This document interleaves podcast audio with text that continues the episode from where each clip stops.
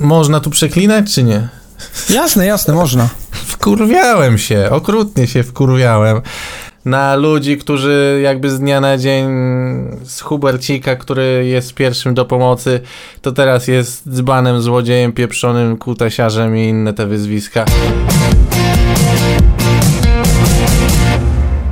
Witam Was bardzo gorąco. To jest kolejny epizod Shining Beats Podcast i muszę Wam powiedzieć, że e, dzisiaj będzie troszeczkę na przekór, ponieważ e, tak naprawdę za kilka dni rozpocznie się sezon dużych jak na, jak na tegoroczne warunki eventów, no bo za kilka dni spotykamy się w Kołobrzegu. W międzyczasie jest jeszcze Trzcianka, Chorzów i parę innych ciekawych lokalizacji, ale dzisiaj uznałem, że e, odejdziemy praktycznie zupełnie od tematów właśnie związanych z festiwalami, chociaż na pewno o to zahaczymy ponieważ moim dzisiejszym gościem jest ktoś, kto z muzyką cały czas ma dość dużą styczność, chociaż już e, tak mm, powiedzmy na co dzień w życiu branży nie uczestniczy, chociaż uczestniczył kiedyś i było o nim naprawdę głośno. Obecnie znacie go z grupy podróżniczej i różnych innych, w tym również charytatywnych aktywności. Moim gościem jest Hubert Pleskot. Miło Cię widzieć. Siema, siema. Wzajemnie. Cześć, cześć, cześć, cześć. Powiedz mi w ogóle, e, jak sobie w ostatnich tygodniach radzisz? No bo jakby nie patrzeć, e, ta branża podróżnicza w ostatnim czasie wróciła do gry. Może w ostatnim czasie, w ostatnich tygodniach, miesiącach. No można tak powiedzieć, można tak powiedzieć, aczkolwiek te wyniki to i tak jest x razy mniej niż, niż kilka lat temu. Ja też mam dość nową firmę, no ale w każdym razie teraz jest małe odbicie, tylko moim minusem jest to, że ja głównie działam w Dubaju, a Dubaj w sezonie letnim jest, jest sezon letni jest sezonem niskim.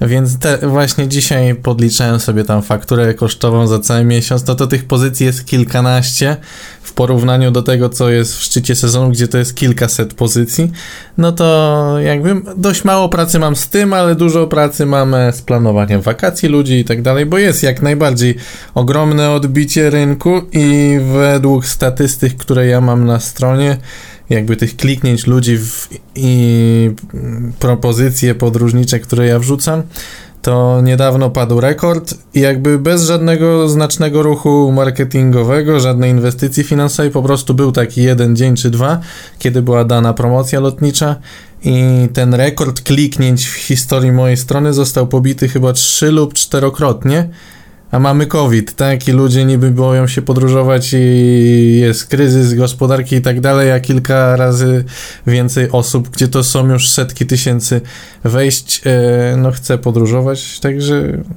jest odbicie, zobaczymy jakie to skutki, efekty i to jak to wszystko się e, jak to wszystko będzie można przedstawić za, za, kilka miesięcy, będziemy mogli coś więcej powiedzieć. No teraz jest fajnie, coś się dzieje, ale ale trzeba poczekać, no, żeby, żeby móc się wypowiedzieć na temat tego, czy to jest faktyczne odbicie, czy tak tylko więcej kliknięć w internecie. To była konkretna, jeżeli mówimy o tym rekordzie, to była konkretna promocja, czy tam nałożyło się kilka? No bo wrzucasz tych promocji na swoją stronę przynajmniej kilka w ciągu dnia. To była promocja Ryanaira. Ryan, Ryanair teraz miał pro, różne promocje, uruchamia na początku miesiąca zazwyczaj na dany miesiąc, więc kup do 2 lipca do wieczora, ogłasza to 2 lipca rano, na podróże do końca lipca. Więc obstałem, że tak będzie samo na sierpień i tak dalej, więc już ręce zacieram. E, ale tak teraz te promocje wyglądają, no że to tak wszystko z dnia na dzień, z nienacka i to była promocja, gdzie tak naprawdę całą siatkę połączeń ogłosili za grosze.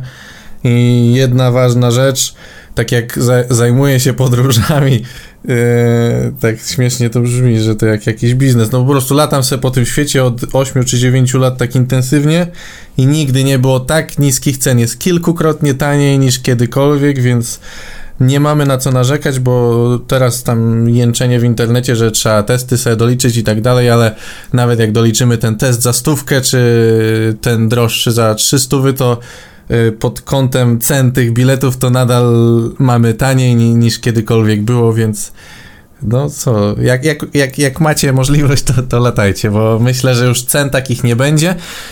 I ja mam taką wersję w głowie, że jak biznes będzie się odradzał, w mojej wizji na przykład przez kolejne 5 lat y, COVID y, maleje, tak, coraz mniej jest tych zachorowań, coraz mniej ograniczeń, i stosunkowo jak firmy takie jak moja będą stabilizować się finansowo i będą sobie mogły pozwolić na to, żeby sprzedawać wycieczki o wiele drożej, to będą to robić. I ja sam mam taki w sumie plan, żeby po prostu podwyższać te ceny, bo no, branża turystyczna e, była na pewno jedną z tych najbardziej poszkodowanych, więc mimo, że miałem dużą poduszkę finansową, zabezpieczeniową, bo jestem dość oszczędną osobą, to straciłem praktycznie wszystko to, co pracowałem poprzednie kilka lat. Czyli analogicznie zadziałają także organizatorzy festiwali, nie uważasz? Ponieważ oni też bardzo dostali po tyłku. Myślę, że oni jeszcze gorzej. Eee, oni jeszcze gorzej, bo jakby no eventy masowe były o, ostatnie do zajęcia się nimi, tak? No, źle się e, kojarzyło od początku, że. Był COVID, więc jak najmniej ludzi ma się spotykać, jak najmniej kontaktu. No więc e, spotkania masowe były po prostu ostatnimi możliwymi do, możliwymi do zajęcia się.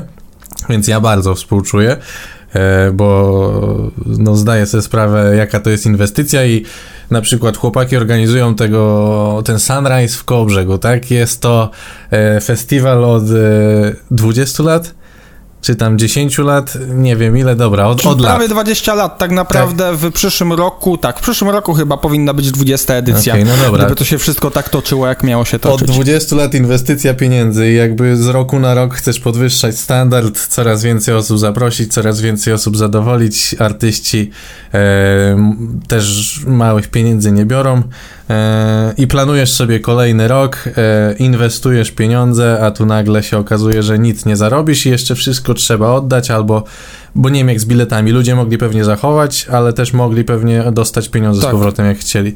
No więc. Tak, tak, tak, tak, tak. Więc kaszana totalna, bo na moim przykładzie analogiczna sytuacja, gdzie ja dostawałem pieniądze od ludzi na wyjazdy. Ktoś mi płaci 2000 i ja.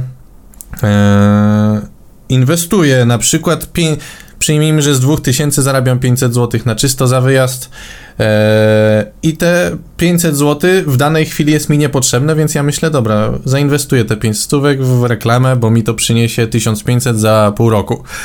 I takich klientów jest 200, więc inwestujesz te 100 tysięcy, 10 tysięcy, nie, nie, nieważne jakie kwoty, w każdym razie inwestujesz, bo myślisz, że, że ci to rozwinie biznes, a tu nagle kaszana i ludzie chcą pieniądze z powrotem i jak najbardziej to jest zrozumiałe, że chcą z powrotem, a no, taka sytuacja niespotykana na świecie.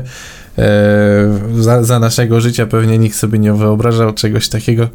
E, więc zarówno dla branży turystycznej, jak i eventowej to, to masakra. No co, teraz eventy rozruszają się troszkę, trochę podziałają, może trochę zarobią ludzie. No i co, chyba trzeba tylko czekać. Nie, nic więcej nam nie pozostaje. Dobrze, wobec tego przenieśmy się jeszcze na chwilę półtora roku wstecz. Właśnie no. był ten początek marca, czy nawet końcówka lutego, bo wtedy już się e, taka sytuacja dość zaogniona na całym świecie zaczynała robić i mm, gdzieś tam masz pomysł na to, jak rozkręcić kolejny sezon i w ogóle i nagle okazuje się, że Mm, przychodzą restrykcje, zamykają się granice i ludzie ustawiają się w sznuryczku w kolejeczce po to, aby odebrać od ciebie e, pieniądze. Jak rozumiem, było to bardzo trudne pod względem biznesowym, ale jak to było pod względem mentalnym? No bo chyba to pierwsza taka sytuacja w twoim życiu była. No tak, tak, tak. Nie no, myślę, że w życiu każdego w sumie, e, przynajmniej w naszym kraju, bo o, ostatnio za naszego życia wojny nie przeżywaliśmy, więc nie mieliśmy takich tragicznych e, sytuacji, gdzie jakiś ruch byłby zablokowany. Więc tak naprawdę e, mm, jeszcze te dwa lata temu, to jak coachowie motywacyjni mówią sky is the limit i, i idź po swoje. No bo tak naprawdę no, sky, było limitem, trzeba było po prostu robić swoje, e, niebo było limitem, ale no, no niespotykana sytuacja mentalnie. Nie wiem, wydaje mi się, że dobrze, no można tu przeklinać, czy nie? Jasne, jasne, można. Wkurwiałem się, okrutnie się wkurwiałem na ludzi, którzy jakby z dnia na dzień z Hubercika, który jest pierwszym do pomocy, to teraz jest dzbanem, złodziejem, pieprzonym, kutasiarzem i inne te wyzwiska.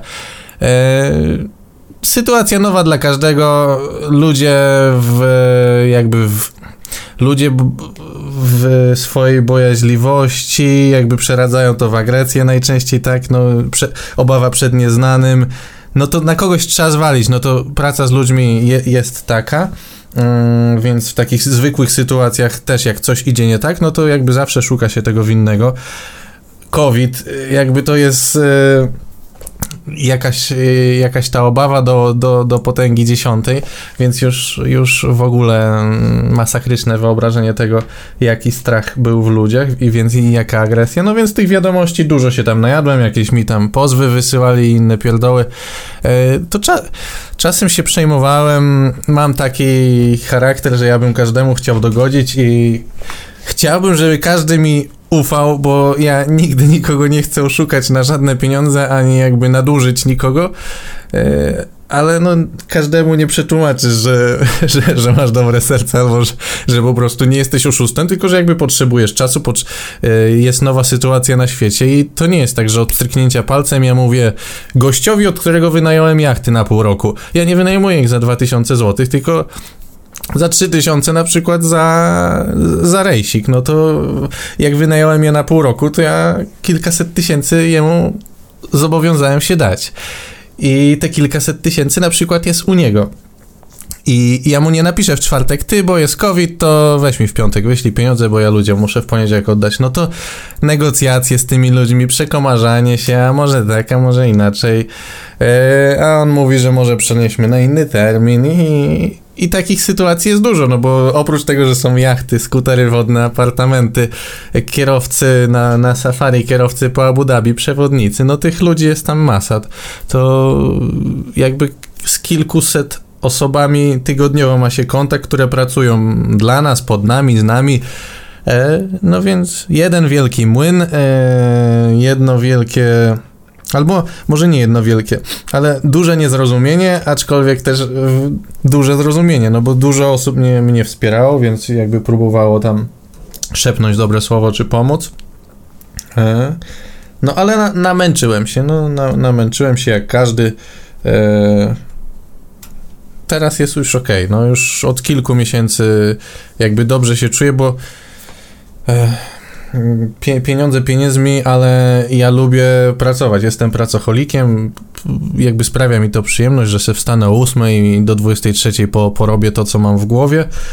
A, a przez COVID ja nie mogłem pracować. No, robiłem jakieś rzeczy i widziałem, że to nie ma sensu i się tylko wkurzałem, a no nie wysiedzę 10 minut tak bezczynnie, więc musiałem coś robić, więc może to bardziej mnie męczyło. No tak, w każdym razie mamy już wypowiedź na intro, e, bazując na twojej poprzedniej wypowiedzi, tak więc będzie fajne rozpoczęcie, e, ale no właśnie, zostańmy przy tym, e, przy tych tematach właśnie covidowych, no bo przed ten lockdown, no i tak naprawdę jak już się oporządziłeś z, mm, z tych właśnie tematów, że musisz się użerać z ludźmi, którzy chcą od ciebie pieniądze i ty musisz się użerać z ludźmi, od których ty na przykład chciałbyś pieniądze, ponieważ musisz tym, tym poprzednim ludziom oddać i dobra, ogarnąłeś to i co robiłeś ze swoim życiem?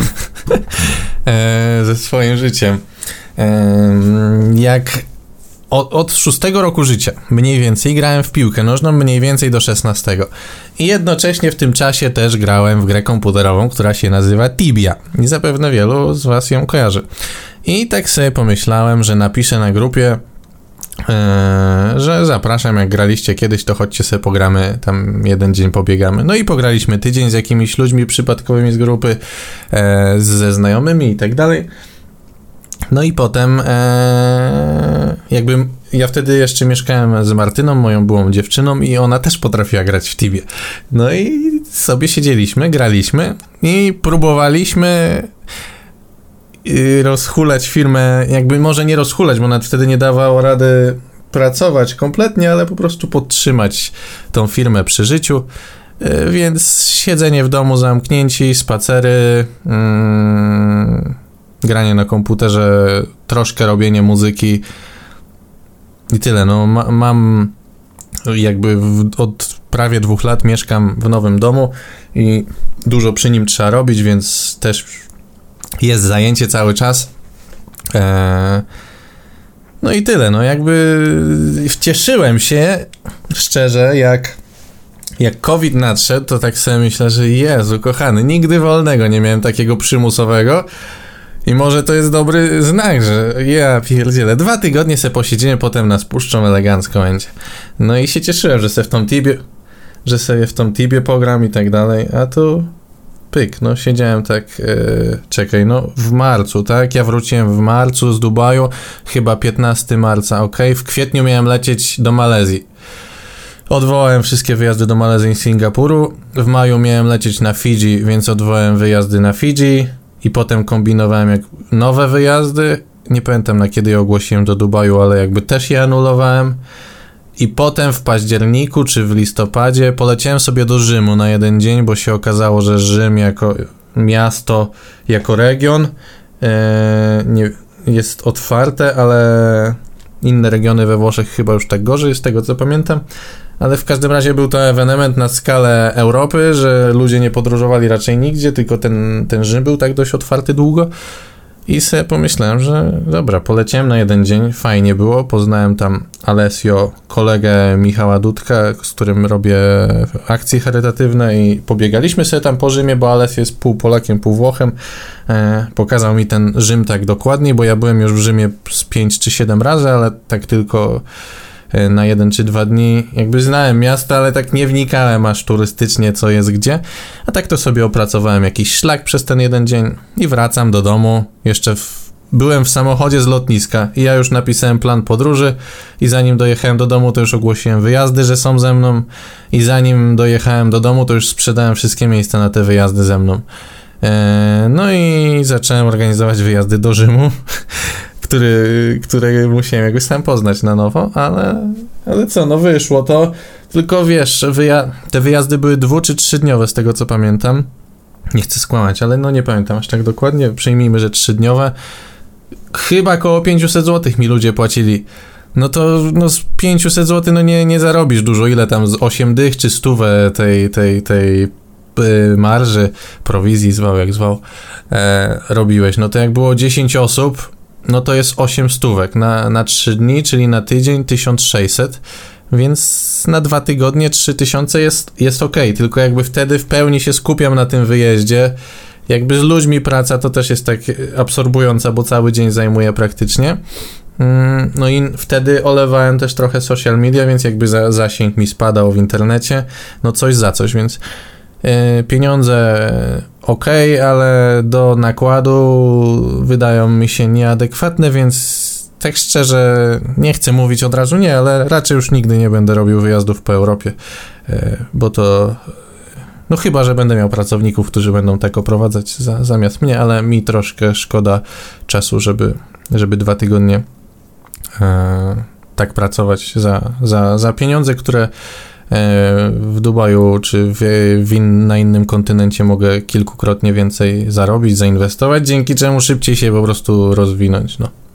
W każdym razie to wszystko wyszło z mm, takiej spontaniczności, tak jak tutaj bazuje na tym, o czym mówiłeś i tutaj trochę mnie to, mm, jakby to powiedzieć, wodzi do właśnie tych spontanicznych podróży. Ta sytuacja z Rzymem wzięła się tak trochę znikąd, czyli e, warto to przenosić nie tylko poza powiedzmy te obecnie niepewne czasy, gdzie mm, bardzo wiele osób decyduje się na podróże tak, nie wiem, z dnia na dzień, z tygodnia na tydzień bardziej, no bo wiadomo, praca i tym podobne e, sprawy, no ale też na powiedzmy czasy pokowidowe, e, kiedykolwiek by one nie przyszły. No co, no spontaniczność jest zajebista.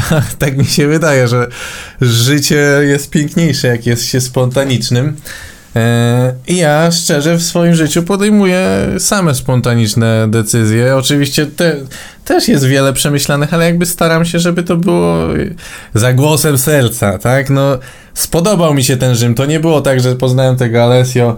Dobra, tam ten Rzym jest okej, okay, pieniądze zarobimy, zrobimy wyjazdy, tylko kurde, no w sumie fajnie się tu spaceruje, ludziom też się spodoba, nie ma, nie ma ludzi w ogóle na mieście, to wszystko będzie dla nas na wyłączność.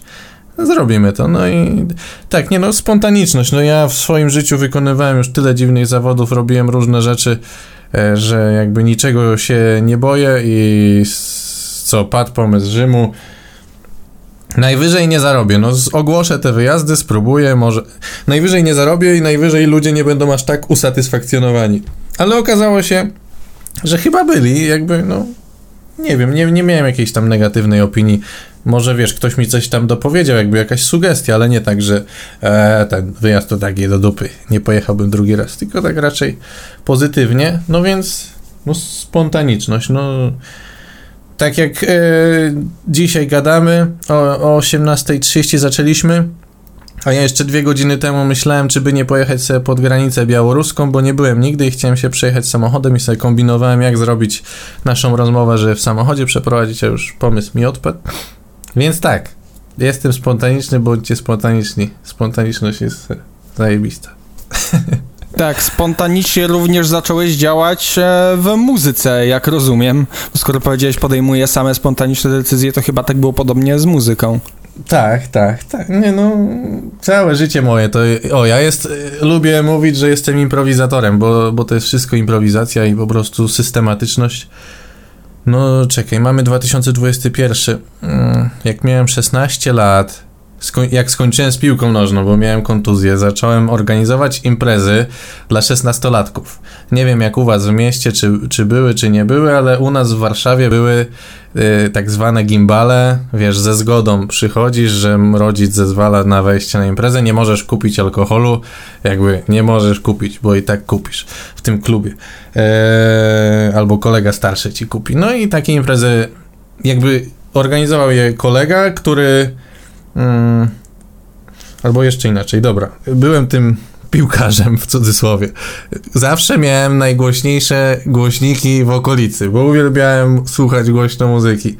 I jak się skończyła ta przygoda i z piłką nożną, i z graniem w Tibie, to, to padł pomysł, że może coś te imprezy. Nie wiem dlaczego. Ja nigdy nie imprezowy byłem totalnie. Nadal jestem introwertyk 95%. E, no ale coś mi wpadło do głowy. Zacząłem masowo ludzi dodawać do znajomych na Facebooku, bo stwierdziłem, że dobra, jak już ten gościu to organizuje, to ja może za jakieś dwa miesiące do niego napiszę, pomogę mu i będę miał już jakąś bazę ludzi i potem ja tych ludzi będę mu sprzedawał dodając do, do, do wydarzenia bo kiedyś te wydarzenia miały po kilkadziesiąt, kilkaset tysięcy dodanych ludzi, więc jakby to był też duży biznes y, z tymi kontami facebookowymi. Mm, no i, i chciałem pomagać mu przy tych imprezach, ale docelowo chciałem grać na nich. No tylko krytycznie do siebie podchodzę zawsze i jakby wstydziłem się, e, żeby co, pogram sobie tydzień na konsoli i dobra, dawajcie mnie tam na tą imprezę. Jakby wiele osób by tak zrobiło, ja kilka miesięcy mi to zajęło, że w ogóle zagadać z nim, że, żeby mi pozwolił zagrać na tej imprezie. Więc na początku tylko mu pomagałem. E, sprzęt Pamiętam CDJ 850, jakiś mikser numarka dziadowski E, tata mi kupił jakby po połowie chyba z tego co pamiętam. Mm, no ale nieważne, jakby tata mi dołożył do tego z mamą, dzięki temu e, mogłem dawać sprzęt, to on chętniej na mnie spojrzał ten gościu i potem na tych imprezach zacząłem występować jako Hubert, po prostu jak moje imię. Potem poznałem Piotrka Milewskiego, który występował pod pseudonimem Mindfix, więc występowaliśmy jako Mindfix, często grając za kubek piwa, talerz frytek i takie inne śmieszne wynagrodzenia. Więc jak dostaliśmy stówę czy dwie stówy na dwóch, to wiesz, już świat i ludzie.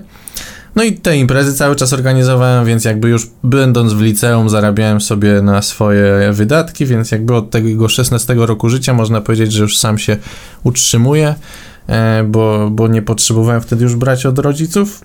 Mm, występowałem na imprezach i przez te imprezy, gdzie występowałem, poznawałem też innych e, DJ, producentów, e, którzy potem mnie uczyli tej produkcji, którzy potem jakby coraz popularniejsi się stawali. Ja promowałem ich, że na imprezy ich zapraszałem, więc jakby no ta nasza grupka z tamtych czasów z 2000 12, 2010, 2014, ten okres może tak powiedzmy, to, to, to była taka samo napędzająca się maszyna.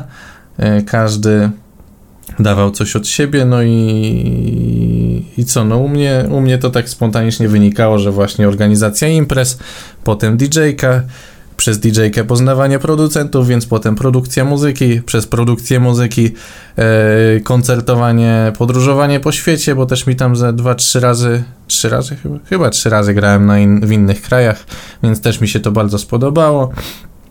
E, no i po, potem już zostało tylko podróżowanie. Znaczy, no produkcja muzyki jak najbardziej, bo lubię robić muzykę. Teraz od kilku miesięcy tak naprawdę nie zrobiłem żadnego numeru całego, ale, ale no, siedzę w swoim studio. Tutaj sobie robię różne rzeczy i w tym, w tym muzykę.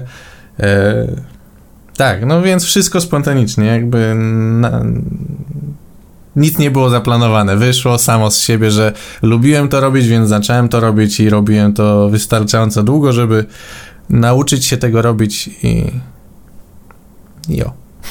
Tak, mówiłeś, że występowałeś w kilku różnych miejscach poza, poza, poza Polską. E, wobec tego może zbierzmy te wszystkie występy również te w Polsce i jestem ciekaw, który z nich e, wspominasz po dziś dzień najlepiej? Który, że tak powiem, dał ci najwięcej takich pozytywnych emocji, które zostały do dzisiaj? To w Polsce no We Love Swedish House, bo pomagałem organizować Tomkowi te imprezy.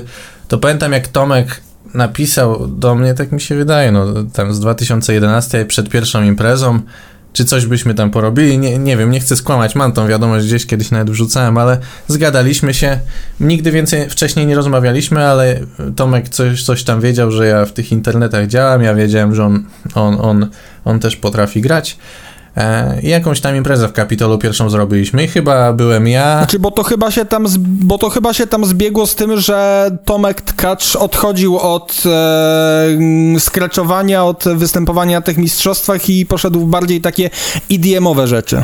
No tak, tak, tak, tak było. Jakby dokładnej tam historii nie znam, czy to był akurat ten przełom, no ale w każdym razie on od hip-hopu odszedł i, i właśnie zaczął coś takiego i chyba Chyba ludzie z Kapitolu go poprosili, albo on zapytał, czy mógłby sobie jakąś imprezę zrobić no, e, właśnie w takim stylu, no i zrobił.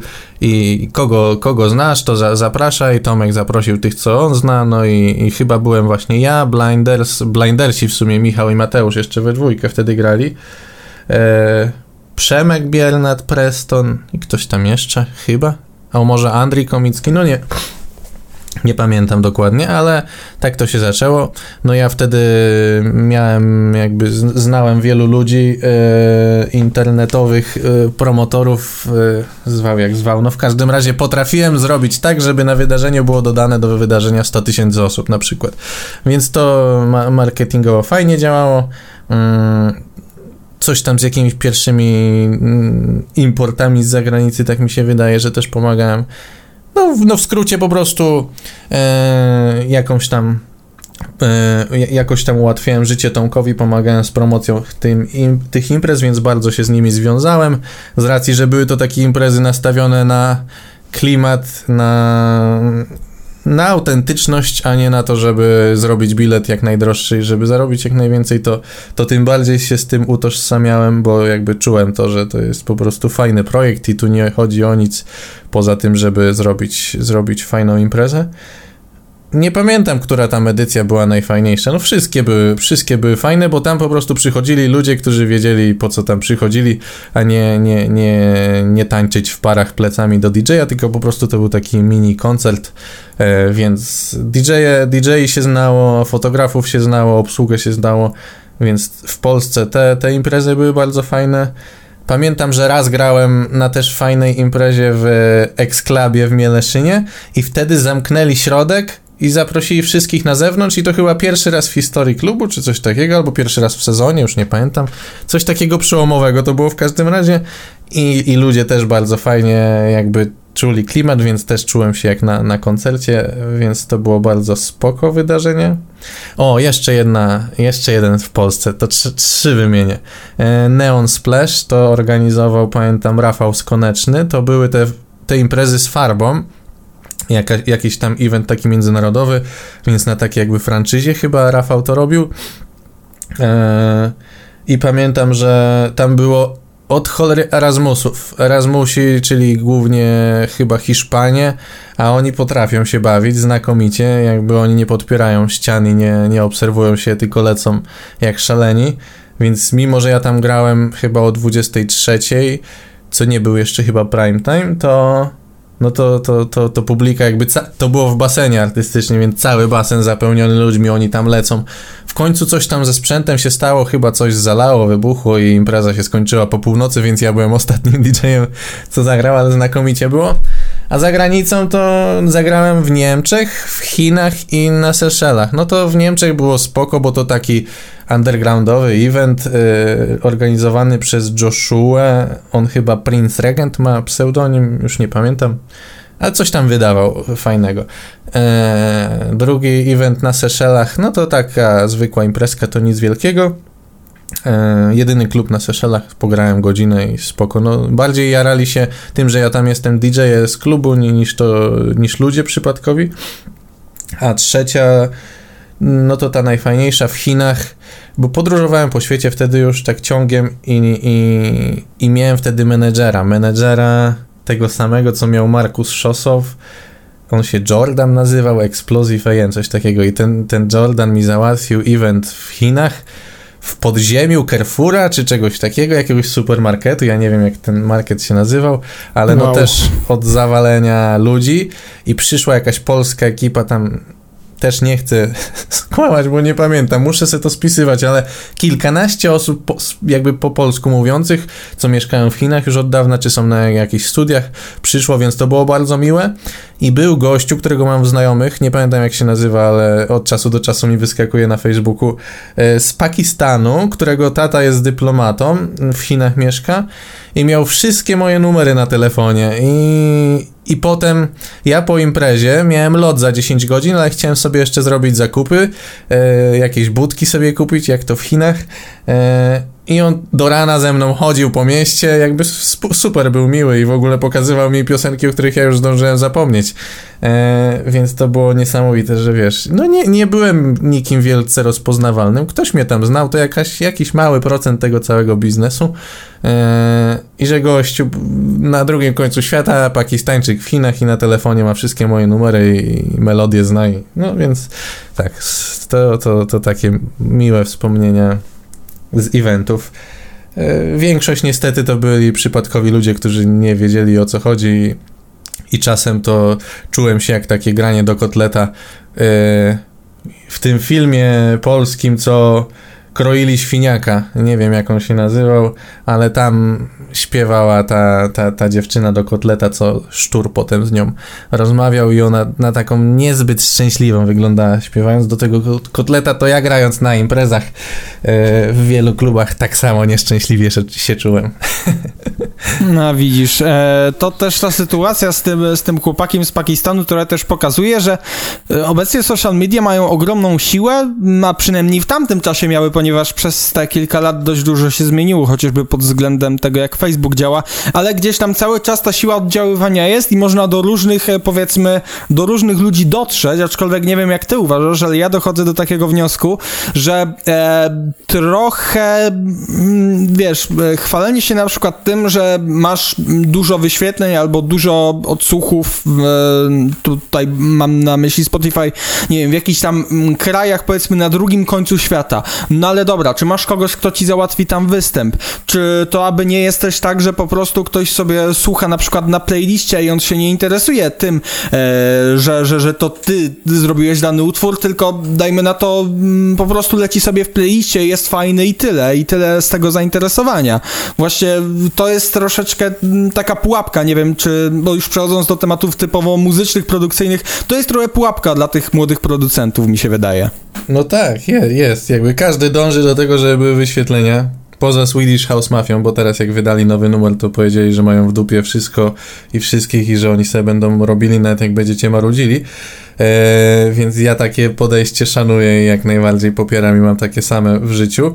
E, ale tak, no jest to pułapka, ale jakby to, to internet taką pułapką jest całkowicie. Wiesz, ci youtuberzy y, popularni, co robią jakieś głupoty, e, co mają też setki tysięcy wejść, tak? Ale, a ja mam kurna trzy tysiące wejść i jak ogłoszę, że sprzedaję wyjazd do Dubaju, to 120 miejsc w 3 godziny sprzedam, każdy wyjazd po 2000, a jak taki youtuber wrzuci jak organizujemy zbiórki na Kenię i poprosimy czasem kogoś takiego popularnego, e, żeby wrzucił. To niektórzy jak najbardziej mają fajne zasięgi, fajne przełożenie to na, na cyfry, ale są w Polsce tacy, takie popularne osoby, które według kliknięć są popularne, a jak udostępnią coś, to przez kilka godzin po udostępnieniu na zbiórkę wpływa 100 zł czy 200. To jak ja sam udostępnię, to wpływa kilka tysięcy. E, a jestem jakimś tam małym y, kajtkiem według wyświetleń. Więc tak, no wyświetlenia to taka pustka. E, myślę, że trzeba po prostu sobie budować świadom, świadomą publikę, mieć kontakt taki świadomy z tymi ludźmi, bo takie pajacowanie przed kamerą dla, dla wyświetleń, robienie sobie ładnych zdjęć i to wszystko tak sztucznie przedstawiane, tworzy, tworzy między tobą a widzem, słuchaczem dystans i przez ten dystans e, ten słuchacz też ma takie wrażenie, że ty jesteś nie wiadomo, nie wiadomo co, a tak naprawdę każdy, każdy z nas jest po prostu zwykłym człowiekiem, e, tylko kwestia tego, jak się przedstawia w internecie, no a jak ma się dużo wyświetleń, to głowa czasem nie nadąża e, i, i ludziom odwala, no więc ja jestem już trochę, trochę przeżyłem z, z tymi ludźmi internetowymi i na mnie to już kompletnie nie robi żadnego wrażenia, że, bo wiesz, ktoś mi czasem opowie, że spotkał tego, tamtego, że ten ma tyle wyświetleń, a ten taki film zrobił. No i co mnie to obchodzi, jak ten film zrobił, albo tą piosenkę zrobił gościu, co słynie z tego, że jest znany i nagrywa filmiki, że je ostrą zupkę chińską, albo skacze do basenu pełnego kulek, albo robi piosenkę, gdzie w teledysku tańczą gołe baby i, gołe baby jeszcze więcej gołych babów i no tak, ja internetu coraz bardziej nie lubię przez to, że jest taki, taki pusty, ale myślę, że drogą do sukcesu takiego prawdziwego, że wewnętrznego i, i że ty czujesz się spełniony i ludzie ciebie też odbierają jako artystę, a nie po prostu produkt. O, ten ma fajne piosenki, kochamy cię, ale jak coś ci pójdzie nie tak, to, to nienawidzimy cię i zjadą cię jak, jak najgorszego kapcia, także także tak, tak, tak samo uważam. Znaczy myślę, że e, tak jak powiedziałeś tutaj właśnie o takim dość mm, podejściu dziwnym fanów, że gdzieś tam ta łaska fanów na pstrym koniu jeździ. I tutaj przypomina mi się e, mm, dość, dość przykra akurat karta naszej polskiej sceny e, Tom Sun. Ludzie go uwielbiali, a kiedy zrobił to, co zrobił, wielu się odwróciło, uznało go za kogoś niewartego szacunku. Przestali słuchać jego muzyki, kompletnie się gdzieś tam odcięli. Jest to owszem przynajmniej według mnie sprawa dyskusyjna, ale gdzieś tam powstrzy powstrzymajmy konie może, mm, jeżeli chodzi o takie osoby, które tak niefajnie się przynajmniej według mnie zachowują. No, na, na temat Doriana ja się nie wypowiadam, więc akurat to przemilczę, ale na jakby wiesz. Znaczy, chodzi o sam mechanizm. No wiem, wiem, wiem, dobra, ale na, na innym przykładzie, czyli ty robisz fajną muzykę i ciebie ludzie kochają, ale wrzucisz jakieś e, zdjęcie do internetu, które się ludziom nie spodoba i już nie jesteś kochany, tylko jesteś najgorszy. Albo, o dobra, e, jedni popierają e, LGBT, drudzy nie popierają. I na przykład ja sobie chcę wrzucić, że, że popieram i jesteście wspaniali, wspieram was, pozdrawiam. I i ludzie, którzy by mnie obserwowali do tego czasu, no na pewno, jakbym napisał teraz na grupie, że bo je, był w czerwcu, tak, Pride mam, że wspieram LGBT, to, to na pewno jakaś grupa osób by się na mnie rzuciła. I już nie jestem wspaniały, już nie, bo już mam inny pogląd na daną sprawę niż ta osoba, więc już jestem dziad. E, no więc tak, e, ale co no, internet daje pole do popisu, do agresji, każdy może się wypowiedzieć, każdy może anonimowo często dowalić, bo ja osobiście jak dostaję jakieś takie wyzwiska, to zawsze z anonimowych kont, jakieś zdjęcie widoczku, jeden obserwujący dwóch znajomych i tam jadą ze mną. E, więc to też jakby no, na internet powinno być prawo jazdy, jakieś testy psychologiczne przed używaniem i wtedy byłoby to piękniejsze miejsce.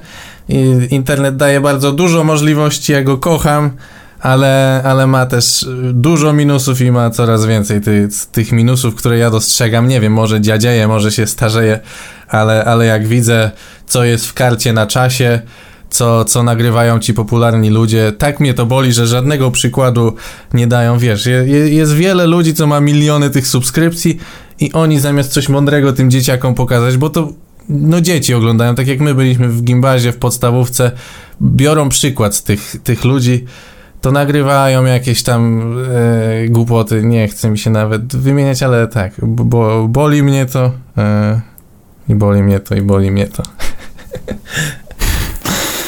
Także... Wiesz co, każdy ma jakiś swój ból, a ten akurat przynajmniej w mojej opinii jest dość, e, dość zrozumiały, ponieważ sam też mam taki ból, ale gdzieś tam już się trochę na ten temat uzewnętrzniałem e, kiedy indziej. No generalnie gdzieś tam pod tym względem się z tobą zgadzam. Natomiast, żeby nie było tak ponuro, może w, przejdźmy do tematów, bo na pewno jeszcze do muzyki wrócimy, no. ponieważ tutaj jeszcze jest parę, wydaje mi się, fajnych kwestii. Natomiast e, przejdźmy może do kwestii charytatywnych, ponieważ ty prowadzisz wraz z, z swoim właśnie znajomym fundację, która działa między innymi w Kenii i tam te działania są bardzo szeroko zakrojone.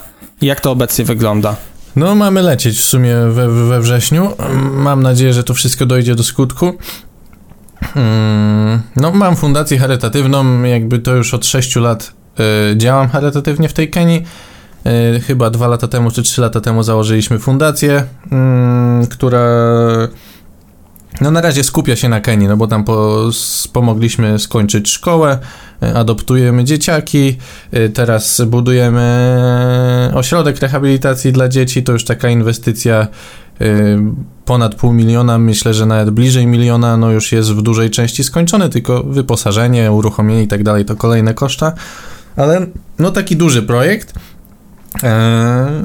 I, I co, no cieszę się, że to się rozwija. Ja zawsze, od zawsze czułem takie powołanie, znaczy lubię się dzielić tym, co mam, więc e, na przykładzie mojego, mojego biznesu w Dubaju, jak zarabiam pieniądze, to nie mam problemu, że komuś tam coś postawić, tak po prostu, że ludzie do mnie przyjeżdżają, a ja nigdy nie robiłem, ale nagle zacząłem robić zakupy, że na, każ na każdy apartament wydaje 100-150 zł, że jak przyjadą, to będą mieli co do jedzenia i do picia. I w dzieciństwie też jakieś tam mniejsze akcje charytatywne próbowałem rozkręcać yy, tam w mojej małej społeczności. Yy, no i urosło to do tego, że, że zaczęliśmy właśnie z Michałem, zaadoptowaliśmy swoje dzieci wirtualnie. E, pojechaliśmy je odwiedzić, potem zrobiliśmy jakąś zbiórkę ubrań, potem zbiórkę pieniędzy, potem jeszcze większą zbiórkę. No i tak od co roku robiliśmy te akcje. No teraz w 2020 nie było, no bo COVID, a teraz planujemy zrobić może już nie taką wielką jak, jak w poprzednich latach, bo to też wymaga bardzo dużo pracy i czasu. Ja wtedy nie prowadziłem firmy, byłem takim wolnym ptakiem, no i w internecie to głównie e, jakby ja ogarniałem to, jak to wygląda. No a teraz nie, ma, nie mam aż, tylu, aż tyle czasu, ale co, no spełniam, spełniam się, lu, lu, lubię działać charytatywnie, lubię angażować ludzi charytatywnie. Mm, gdyby nasz kraj był bardzo bogaty, a ja bym był prezydentem, to byłbym za tym, aby każdy licealista przed pójściem na studia, przed rozpoczęciem dorosłego życia pojechał sobie na dwa tygodnie do Kenii, zrozumieć co to jest życie i że ta bańka, którą my mamy w Europie, w Ameryce Północnej, gdzie tu wszystko jest ładne, piękne i kolorowe, to, to tylko u nas to tak wygląda, a większość świata jednak to jest całkiem coś innego niż mamy wyobrażenie. I w internecie i w książkach oczywiście przeczytamy, dzieci głodują i jest susza i biedno, a, ale trzeba zrozumieć, co to jest susza i co to jest bieda i jak wygląda świat. I jakby jak już to poznałem, to no będę szedł w to. Może teraz nie tak aktywnie, no bo teraz jakby moim priorytetem jest ta moja firma. Jakby teraz się skupiam na swoim życiu e, bardziej. E, muszę odpracować dużą stratę przez covid to, to też jeden z głównych argumentów. No ale, ale, ale działam charytatywnie i będę na pewno działał w mniejszym lub większym stopniu. A fundacja nazywa się Fundacja Siewców, jakby ktoś sobie chciał wejść i, i wesprzeć nasze cele. I najważniejsze jest to, że my dla siebie za to, że prowadzimy fundację, nie pobieramy nic.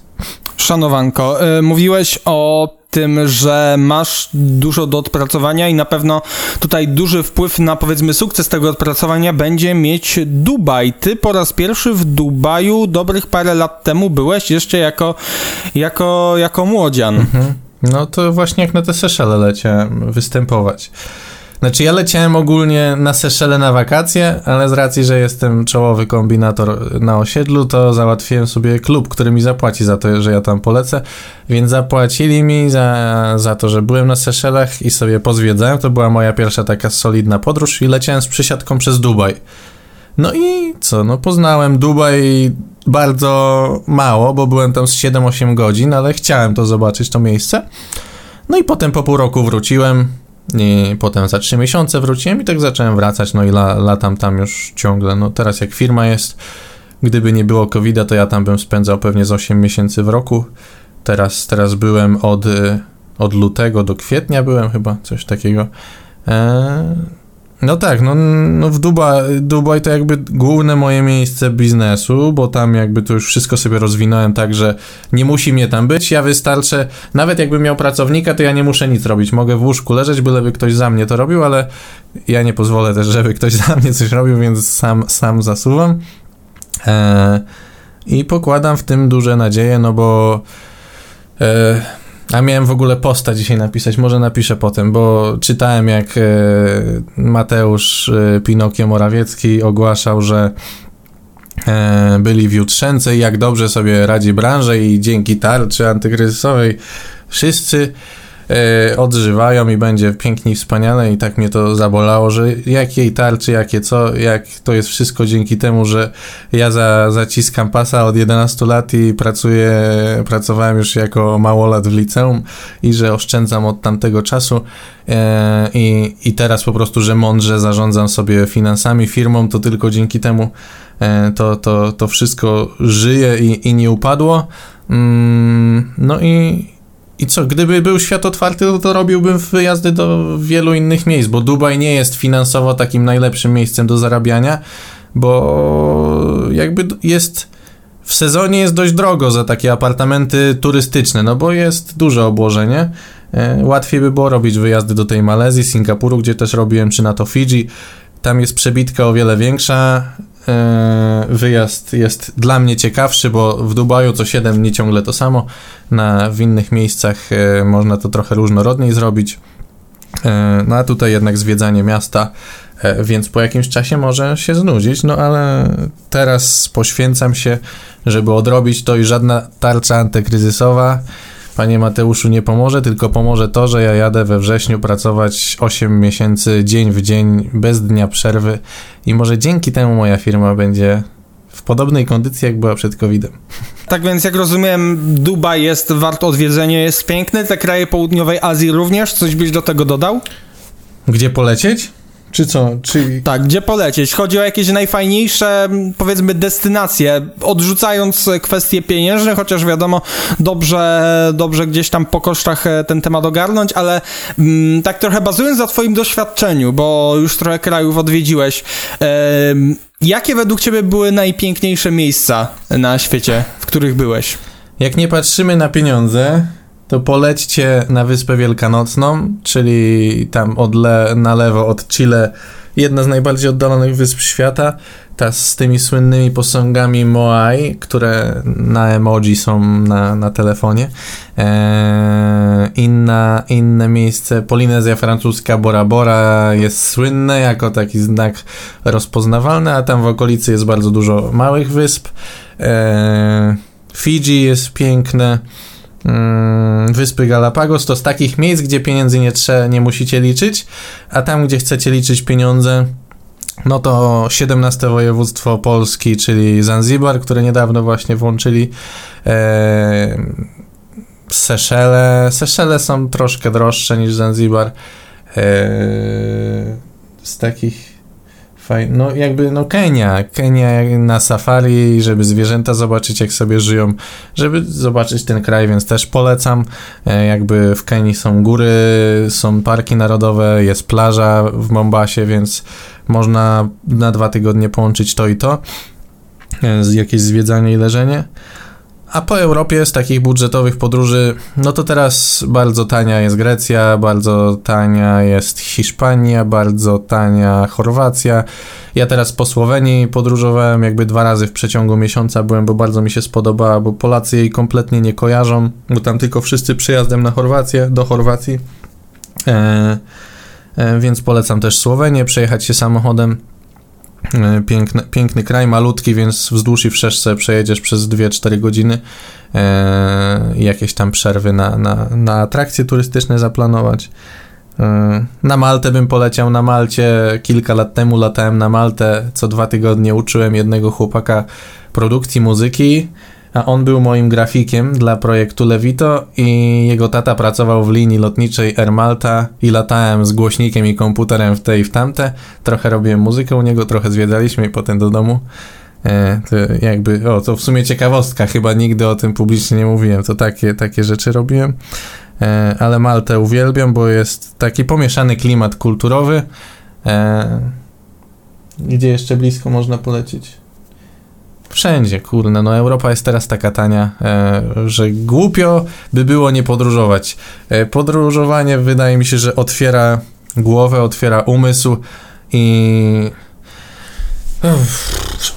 jakby szufladkować ludzi nie można, ale ale jak rozmawiasz z kimś, kto podróżuje, to wydaje mi się, że od razu czujesz, że, ta rozmowa ma troszkę, że ta osoba ma trochę więcej do powiedzenia niż ktoś, kto całe życie przesiedział e, u siebie na osiedlu i tylko na jeziorko jeździł i na browara i, i, i na rybkę 10 kilometrów dalej. Mm, I, fajny przykład podam, bo wczoraj byłem u znajomych na, na, na grillu, na, na obiedzie tutaj 5 km ode mnie na wsi, y, na działce. I byli tam państwo w wieku 90 lat, y, małżeństwo, było małżeństwo w wieku 75 lat, a ja rozmawiałem jakbym rozmawiał z rówieśnikami i wspaniale się rozmawiało.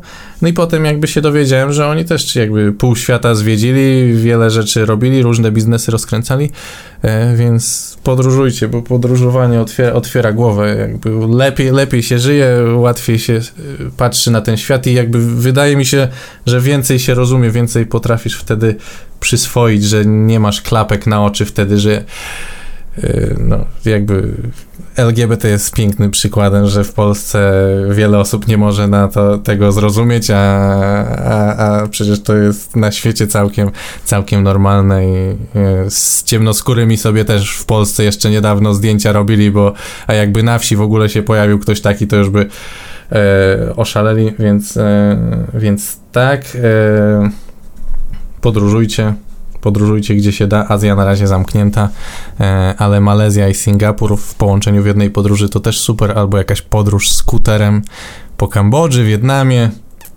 Mogę tak wymieniać.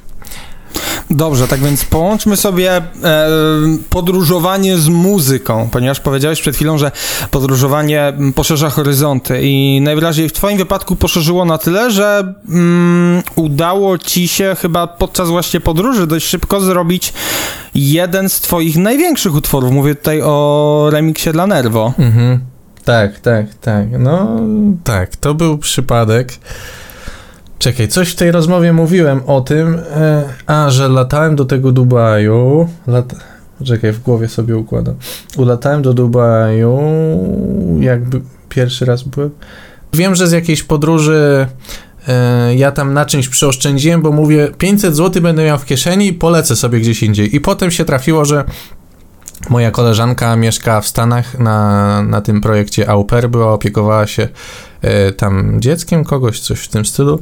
Mm, i choć polecimy do Miami. Ja jej nigdy nie spotkałem tak prywatnie, bo jakby kojarzyliśmy się ze szkoły, e, ale dobra, no ja, ja samo ona sama, jakby nic tam między nami nie ten teges, ale w każdym razie pojechaliśmy do, do Miami we dwójkę i ona dzień wcześniej wróciła, bo już do pracy. Ja miałem potem lot i chciałem sobie przyoszczędzić na, na, na kolejną podróż i w sumie zaoszczędziłem potem do Kuwejtu, poleciałem.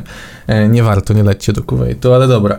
I tą jedną noc przyoszczędziłem na noclegu i na jedzeniu, więc jakąś tam bagietę sobie kupiłem i spałem na plaży i miałem na tablecie projekt taki, co już zacząłem kilka tygodni wcześniej, co kompletnie nie przypominał tego, co, co wyszło z tym remixem.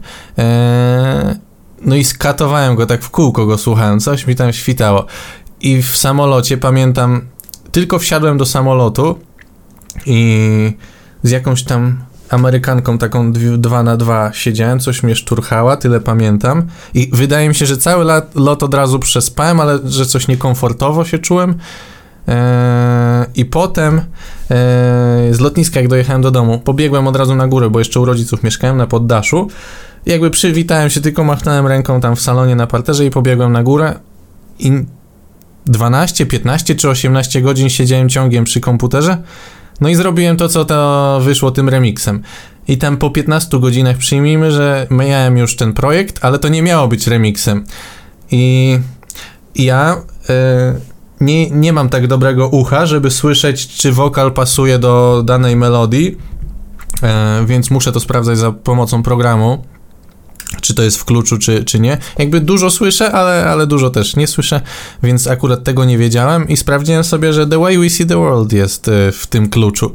No i znalazłem MP3, znaczy nie, to chyba nawet wtedy kupiłem, y, bo chciałem mieć lepszą jakość, no już nie, nie pamiętam, ale w każdym razie to z MP3 ten wokal pociąłem, więc tak trochę źle to brzmiało, ale no byłem zadowolony i, i ja to wysłałem do Nervo Dobra, no to czekaj, to ja ci maila chcę pokazać, żeby było fajnie i autentycznie.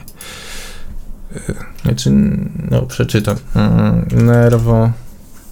Gdzie wy jesteś ta? Gdzie wuchy? Internet mi się zacina, jest. Info nerwo. Mm -hmm, O. Dobra. 19 kwietnia 2015 napisałem, że tutaj jest remix i taki, taki i mi odpisały po pięciu dniach I really love this drop, do you want the acapella? Might be a better to get rid of the old melodic build. No, o, tutaj mam acapellę mi wysłały od razu tam po, następnego dnia. I dobra, i czekaj. O, i odpisały mi, jak ja już skończyłem finalną wersję. Oh my god, loving this, oh my god, beautiful, bla bla bla. E, coś tam, we are so happy. E, I napisały tutaj. We are seri- to po polskiemu przetłumaczę, że jakby serio zastanawiamy się teraz, jaką wersję zagrać na intro na naszym Tomorrowlandzie i nie odpisałem mi finalnie, czy zagrają. Ja sobie potem z nadzieją oglądam te live i wjeżdża moje i wiesz, płaczę na tym poddaszu, ja pierdzielę ludzie, co się dzieje, piszę do wszystkich znajomych. No więc tak, piękny moment, bo to chyba największy też Tomorrowland w historii, bo to w Brazylii było e, no tak, wspaniałe przeżycie. Do tego zawsze dążyłem. Chciałem usłyszeć swoją piosenkę na takim festiwalu i się udało. I, i potem mnie zaprosiły gdzieś tam do Czech. Potem e, jakiś remix dla nich, dla Nikiego Romero chyba robiłem. I. I co, no teraz, teraz jakby kontaktu tam żadnego nie mamy, ale, ale coś tam porobiliśmy razem, no i, i, i piękne, piękne przeżycie, więc przez podróż, przez spontaniczność i jakby mój upór, wizję, że w tamtym kawałku coś słyszałem mm, i, i, i że siadłem przy tym komputerze zmęczony po podróży i nie odszedłem poza toaletą oczywiście, to, to, to wy, wyszło jak wyszło, no i, i chyba takie pio, piosenki są na, na, najfajniejsze i takie wspomnienia są najfajniejsze, bo często jakby robisz numer, przykładasz się tak e, do każdego detalu, ale on wychodzi potem tak sztucznie, a to, a to wyszło tak bardzo naturalnie. Mixdown w tej piosence pamiętam nie za bardzo mi siada i wtedy też mi nie za bardzo siadał, ale jakby cała ta melodia też mi się z czymś specjalnym kojarzyła dla mnie i cały czas jak słyszę tą piosenkę, to cały czas mam przed oczami piosenkę Metcon Glow, którą prezentowali na Eurowizji. Eurowizję oglądałem rok w rok, bardzo lubiłem y, komentarz i jakby całą atmosferę Eurowizji i wiem, że Metcon w, w jednym z lat występowali y, piosenkę i tam był taki piękny filin i ja tego filina też użyłem w swoim i to jest piękna historia mojego remixu dla Nervo. Co grały go potem wszędzie, no. Tak, zresztą ten remix e, później jakby przełożył się na kolejny remix dla sióstr Nervo. On został wydany w maju 2016 roku, a potem 10 dni po opublikowaniu tego remiksu ogłosiłeś zakończenie kariery. No trzeba... Trochę przewrotnie. Trzeba wiedzieć, kiedy ze sceny zejść. Nie no, jakby... Nie, nie, nie chcę wam, bo dużo osób, jakby 99% osób, będzie tego słuchało, to to osoby związane z branżą muzyczną, imprezowicze i tak dalej. Nie chcę wam psuć obrazu branży muzycznej, ale bardzo mi ona nie odpowiadała, tak e, kulturalnie mówiąc. Mm, jest tam bardzo dużo kolesiostwa, sztuczności, wykorzystywania się nawzajem. To jest nie dla mnie. I ja sobie stwierdziłem, że kurde, umiem robić tę muzykę, mam tu jakieś kontakty już z ludźmi. W dupie z tym wszystkim, po co ja mam grać w tych klubach, jak ja sobie mogę w swojej dziupli siedzieć, zrobić piosenkę i, i zarobić z niej więcej niż, niż za kilka tych występów i, i cieszyć się tym bardziej, bo dla mnie w pewnym momencie to już żadna przyjemność była jechać do tego klubu X w Polsce, gdzie i tak mnie zna pięć osób z całego tłumu. Eee, gdzie jak będę się rozliczał z menedżerem, to on jeszcze będzie chciał stówkę utargować. Eee, nie, nie dla mnie to po prostu jakby ja, ja, ja szanuję zbyt swoje we, wewnętrzne widzi się i jak czegoś nie czuję, to nie chcę tego robić, więc jak miałem jechać do klubu i mieszkałem jeszcze z rodzicami, to kładłem się tam na kanapie obok mamy i mówię, że kurwa, no może ja tam zadzwonię, oddam im te pieniądze. Nie chce mi się jechać totalnie. Wolę sobie posiedzieć w domu, porobić tę muzykę, czy pójść na rower, czy, czy coś innego. E, więc no męczyło mnie to, branża muzyczna mnie zmęczyła właśnie przez to podejście ludzi do siebie. E, no mam dużo różnych historii, których oczywiście nie opowiem, ale jedno wielkie wykorzystywanie się nawzajem. Jak robiliśmy te imprezy We of Swedish House, jak czasem mi ktoś tam próbował w tyłek wejść, to, to tutaj zaprosimy cię mordeczko, to potem he, he, he, może byś zaprosił nas tam. I po co mam cię zapraszać, jak jakby ty sobą nie reprezentujesz nic, bo jesteś e, jakby, no chcesz tylko po kolesiowskiemu sobie coś załatwić. A teraz jak prowadzę tą firmę w branży podróżniczej, to ja sobie robię wszystko po swojemu, nie muszę się z nikim kolegować. Mogę mieć wszystkich głęboko i robić wszystko po swojemu w branży muzycznej mi to bardzo przeszkadzało. Mm, z ludźmi, których z branży znam i to nadal sobie współpracujemy, kontakt codziennie utrzymujemy, muzykę razem robimy, ale, ale ta cała otoczka, która tam temu towarzyszyła, to bardzo tego nie lubiłem, męczyło mnie to wewnętrznie, a jako introwertyk czasem mam problem z, z asertywnością. Znaczy, no teraz to już prawie nie mam tego problemu, ale kiedyś było mi ciężko powiedzieć nie, ciężko było mi odmówić a teraz mam wszystko w dupie. Tak, tak naprawdę tutaj mi, e, tutaj mi zabrałeś pytanie, które chciałem ci zadać, Jakie? mianowicie kiedyś dałeś znać na, na swoim Insta Story bodaj, że według ciebie branża muzyczna to jest syf i dlatego w tym, albo inaczej, bagno i mhm. że w tym nie chcesz brać udziału i tutaj bardzo fajnie, że tak powiem, mnie e, dokonałeś takiego ruchu wyprzedzającego. Super sprawa. W ogóle, jeżeli mam być szczery, to e, to jest dla mnie super podcast, super rozmowa, bo ja daję temat, a ty nawijasz kolejnych kilka minut. To są chyba najlepsi rozmówcy.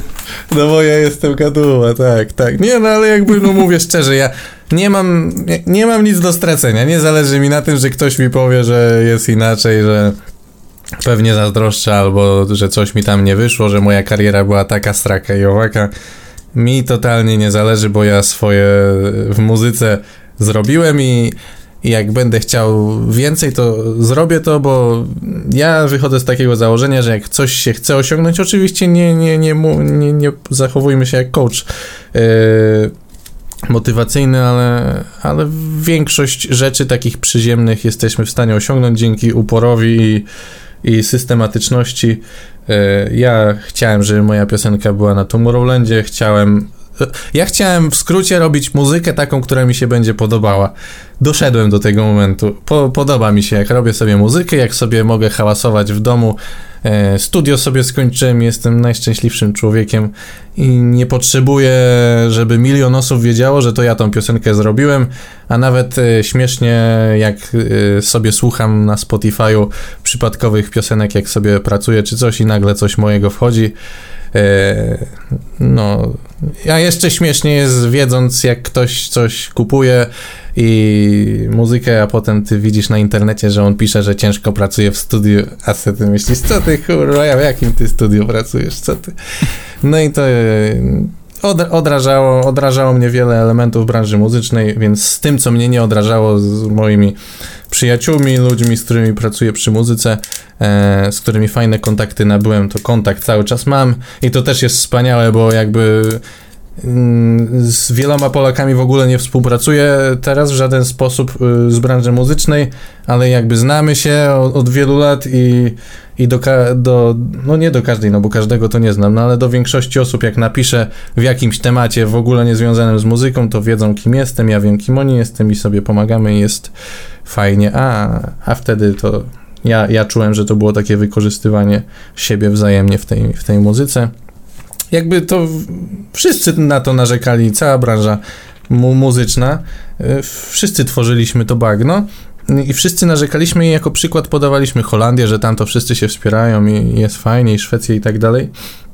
Tam też nie jest tak kolorowo, bo to zawsze się łatwiej mówi o zagranicy, ale, ale w każdym razie w wielkim skrócie jestem o wiele szczęśliwszy robiąc to, co robię, bo po prostu robiłem zawsze to dla własnej świadomości, dla własnego szczęścia. Skutkiem ubocznym było to, że były wyświetlenia i że ktoś tego słuchał ale najważniejsze dla mnie było to, żebym umiał robić tą muzykę i, i, i, i tak jak osoby, które kupują muzykę i mówią, że oni to robią, a oni jej nie robią, to żebym ja mógł powiedzieć, że to ja zrobiłem i znajomi jak po, po, będę mógł się pochwalić znajomym i wewnętrznie czuć autentyczność, a, a nie tą sztuczność. No.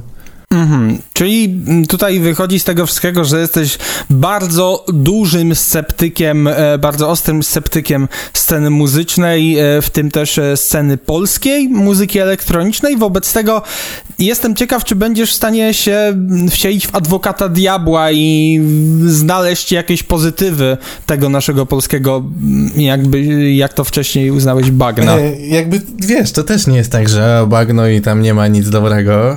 To nie tak, że 100%, że wszyscy są źli i wszystko najgorsze i idę spać. Tylko jakby dużo jest wspaniałych ludzi, dużo wspaniałych producentów, coraz więcej wiedzy mają, e, ale no na, nasza polska mentalność, e, szczególnie te starsze pokolenie, gdzie o, przy wódeczce wszystko załatwimy, to o, Jack Daniels w weekendzik będzie, ale będzie pite. Te, jakby stereotyp DJ-a też znikąd się nie wziął, e, więc e, jakby młodsze pokolenie wydaje mi się, że coraz lepiej się spisuje, jest bardziej autentyczne, praco, pracowite i nie ma już takiego kolesiostwa. E, I no mi, mi najbardziej imponuje to, że coraz więcej chłopaków w Polsce robi muzykę i że, że robią ją bardzo dobrze.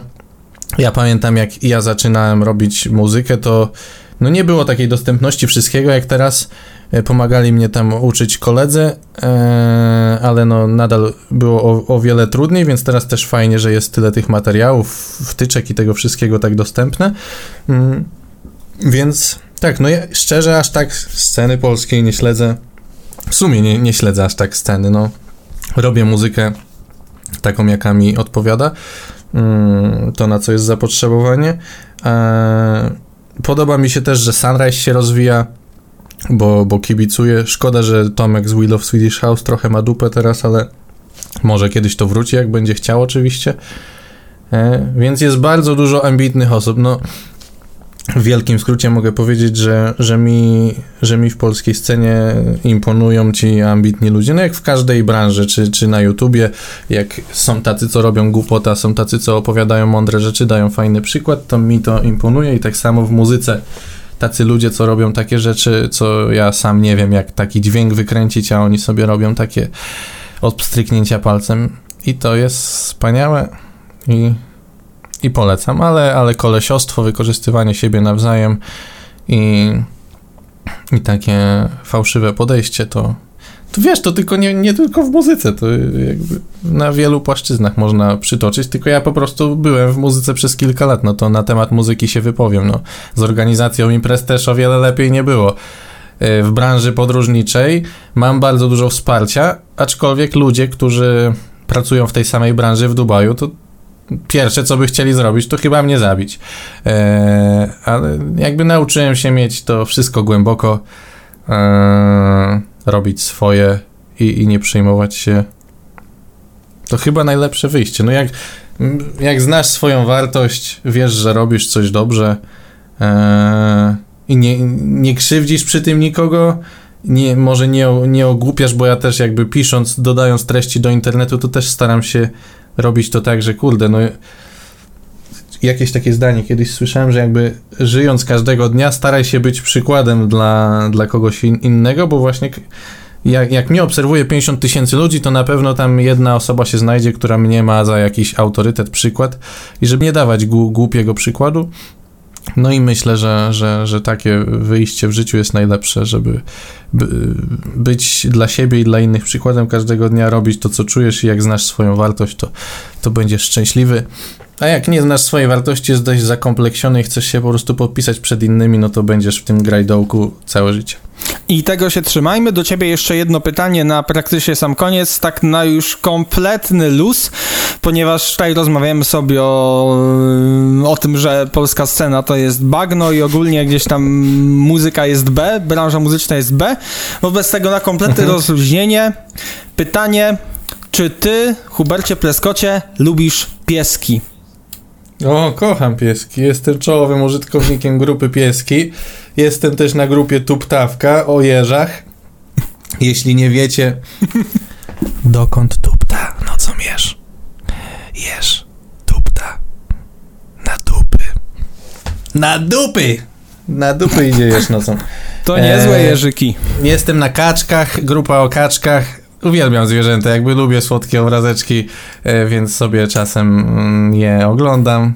Nie mam żadnego Skoro zwierzęcia. Skoro kaczka, no nie wiem czy widzisz, ale tam jest, tam jest gumowa kaczuszka, tam nazwałem Żółta, ją widzę. Tosia. Pomiędzy zamiokulkasami tak. chyba, bo ja roślinkami też się zajmuję. Tak, tak, tak, tak. Tak, jestem fascynatem roślin. polecam, polecam pieski rośliny. A jeżeli można wiedzieć, to którą rasę psów najbardziej lubisz? Nie znam się na rasach, ale e, te chmurki białe. białe chmurki! Shiba, Shiba, to Shiba i korgi. O, korgi mają śmieszne dupki. No, nie, no tak, lubię. Lu, lu, lu, lubię takie śmieszne, w żaden sposób nie negatywne rzeczy, więc na tych grupach, na których jestem właśnie, jakieś śmieszki z piesków, czy tam słodkich obrazków, to jest to, czego potrzebuję wieczorem. No, także, także tak. Tak, korgi mają śmieszne dupki, Hubert Pleskot 2021 to jest najważniejsza rzecz, którą warto zapamiętać z tego właśnie podcastu i to jest rzecz, pod którą się e, podpisuję. I tak właśnie w ten sposób w ten sposób domykamy nasze dzisiejsze spotkanie. Wielkie dzięki w ogóle za rozmowę, Hubert. My się raz Dziękuję. widzieliśmy tylko w życiu tak face to face, to było ostatnie We Are The Future e, tak. w grudniu 2017 roku. E, pamiętam sobie tam ścianę ładnie podpierałeś, ale tak popodpierałeś, że jesteś w tym miejscu, w którym jesteś obecnie i chyba źle ci nie jest. Tak na to wygląda. Ja byłem szczęśliwy podpierając tą ścianę, także jak najbardziej tak. Ja pamiętam, miałeś takie okulary duże, e, był to We Are The Future, chyba Nicky Romero był coś takiego. Tak, miałem duże okulary i 20 kg mniej. To były piękne czasy. A to był a to był Hubert Pleskot, moi drodzy. Mój kolejny gość w ramach Shining Beats Podcast. Wielkie dzięki. Sprawdzajcie to, co on robi w swoim życiu, a robi dużo rzeczy fajnych. I Dziękuję. cóż, e, tak to wyglądało. Dziękuję i dobranoc. Ja również dziękuję. Do zobaczenia wkrótce. Sprawdzajcie nasze aktywności, linki do Instagramów, Facebooków i tym podobnych cudów na kiju w opisie. Do zobaczenia. Trzymajcie się. Cześć.